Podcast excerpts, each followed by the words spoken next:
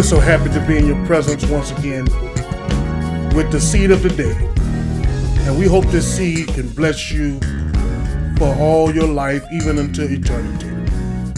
I'm Pastor Isaac Hammond from Neely United Methodist Church at 1755 Thomas W. Baton Rouge, Louisiana 70802. And we're praying for everyone that's going through this pandemic as we journey through, we know God is still on the throne, and His mercy is everlasting, and His grace is sufficient. And we're lifting people up now who have been sick, those that lost, lost loved ones to this pandemic or to life in general. We're lifting up all those concerns, sicknesses right now, just praying, thanking God for being God all by Himself and being a present help in time of need.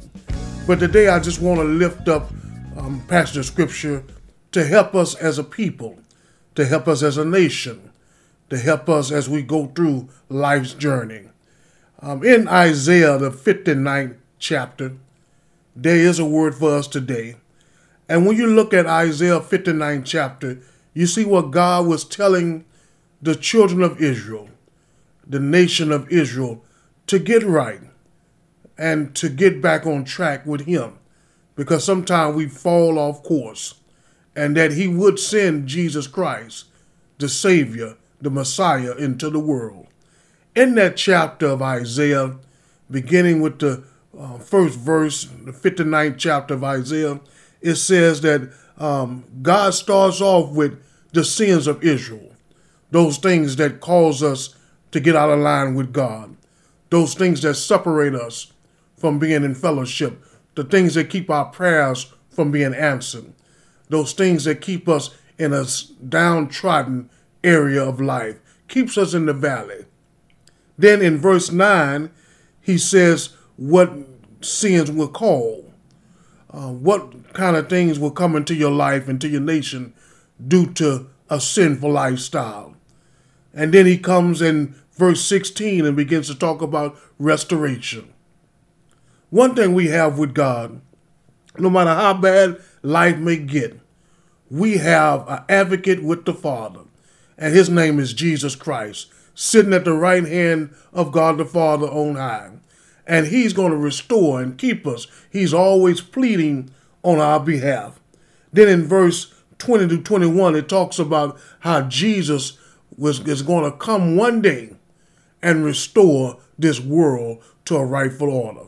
So when you look at verse 1, it says, Behold, the Lord's hand is not shortened, that it cannot save, neither his ear heavy, that it cannot hear. But your iniquities have separated between you and your God, and your sins have hid his face from you, that he will not hear. So sometimes we've been we've been praying for the last few weeks that the pandemic be over, that the virus go away, and um, we we've forgotten to repent. The Bible says, "If my people who are called by my name will humble themselves and pray," the first step to coming back to God is to what? To humble yourself, repent, and He says He will not hear um, some prayers if we have a sinful lifestyle in our life. He starts that off by saying that two things that he will not do. First, he will not save us if we're, if we're sinful. And then, second, he will not hear our prayer if we have sin in our life. But he will hear the prayer of someone who is repentant, a sinner in repentance. So you're never too far away to call on God, but you have to come back and humble yourself and say, Father, forgive me. I know not what I do sometimes we, we um, cause our own prayers not to be answered. In the second verse, it tells us that our iniquities have separated us from Him. Iniquities are sins that we do in ourselves the hatred, the bigotry, the things that come up in our mind, jealousy. Transgressions are sins that we do against other people. Uh, when we lie on people, when we um, try to put discord into their life. When we do those things, that's transgression. But the Bible here in the second verse of Isaiah 59 chapter, he says, Iniquities have separated us from God, and our sins have hid our face from him, and he will not hear. So he will not hear our what? Prayer. Uh, in Romans 3rd chapter, the 23rd verse, it says, For he we all have sinned and come short of the glory of God.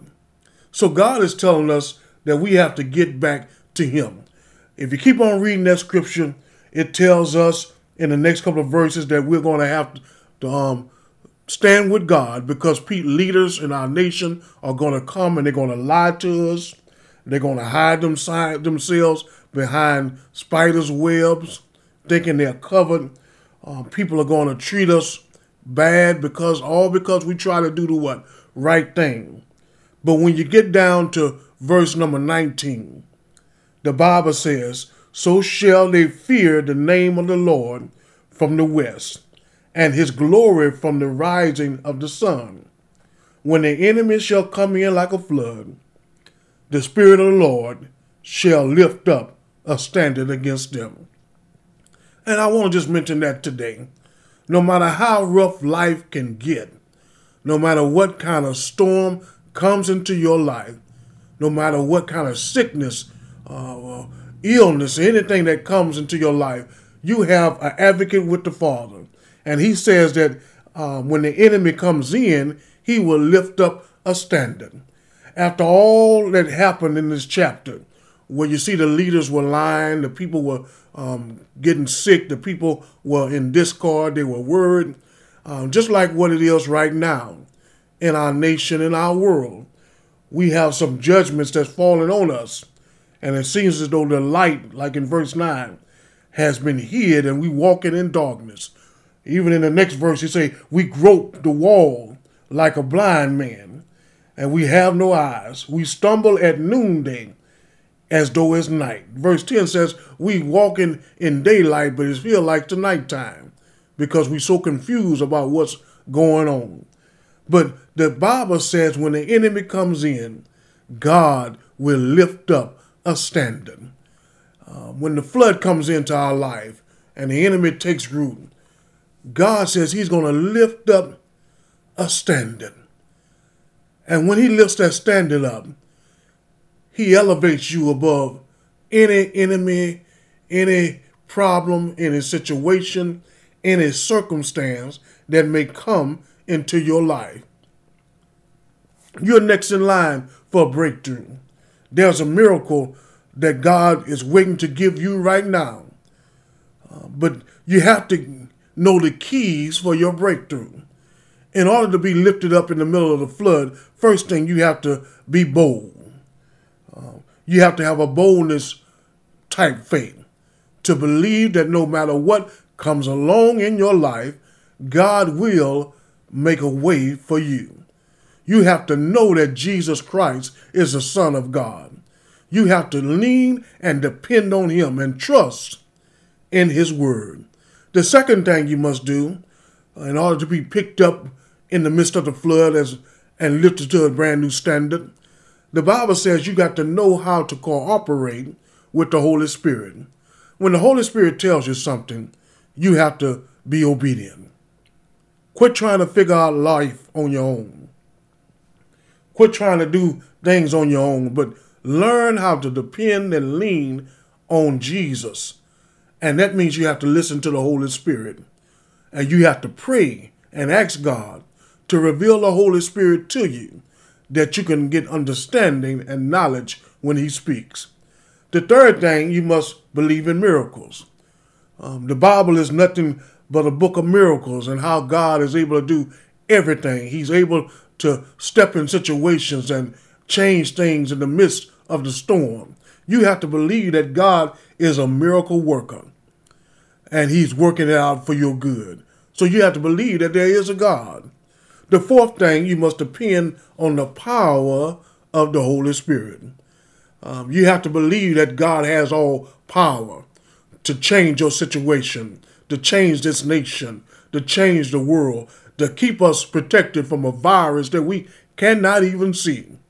The fifth thing you must do, you got to praise Jesus.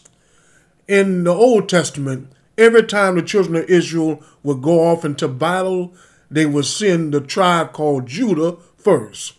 Judah means praise, and they were the praising tribe. So they would lead the battle when they went off to war. You got to learn how to let praise go before you. You got to praise God. And when you praise Him, it goes before you every day of your life. And it will hide you and protect you and keep you covered in the midst of your storm. Let Judah go first in your day to day activity. The six things, six thing you have, if you've never been called, don't do it. We get ourselves in trouble when we try to do things that we shouldn't be doing. We want to be like the Joneses. We want to have this and that. We even pray for things in our life that we cannot control.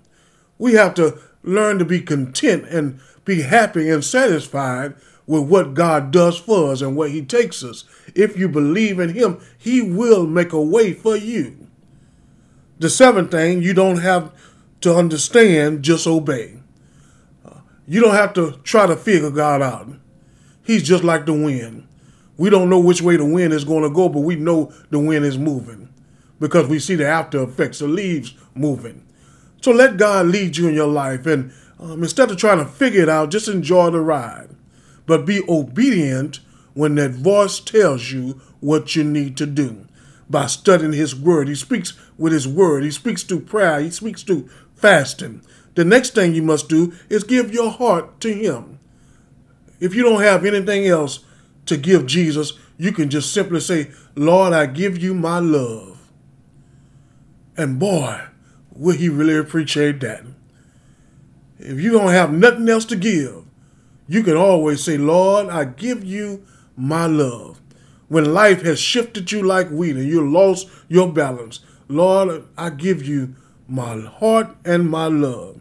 The ninth thing you got to do, you got to um, know that God is absolute perfect. There is no fault in him. Whatever he does is perfect. However he reacts is perfect. There's nothing that's going to catch him by surprise. He's able to do all things, and he is perfect. Even Pilate said, I find no fault in him. So we got to quit blaming God for our shortcomings. The tenth thing, we have to be convicted about our call. And whatever God tells you to do, whatever He calls you to do, um, with your family, with your with your job, with your walk in life, you have to have a firm belief that God is telling you to do it by coming to Him.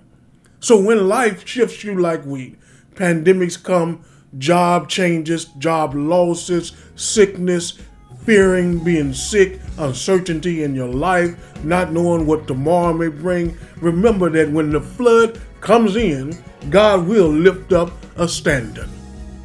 And He's going to keep us just like He did the children of Israel in Isaiah, the 59th chapter. Because we're really like that right now. If you go back and read that chapter, we all need to be on our knees right now praying because God is doing something in this world. You may not know Jesus for yourself, and I'm here today to say if you just repeat after me, I'm going to do a simple prayer. Lord, forgive me. Come into my life. I give my life to you. I believe that Jesus is your son and he died on the cross for my sins and he set me free to live again. I believe that he went back up to heaven and sits at the right hand of God interceding on my behalf. But I want to be part of the family of the Holy Trinity to live forever and to love forever. In Jesus' name I pray. Amen. Remember, go get in a good Bible teaching church where you can hear more of the testimony and the Word of God. And remember, keep a smile on your face, for that smile may be helping somebody along the way.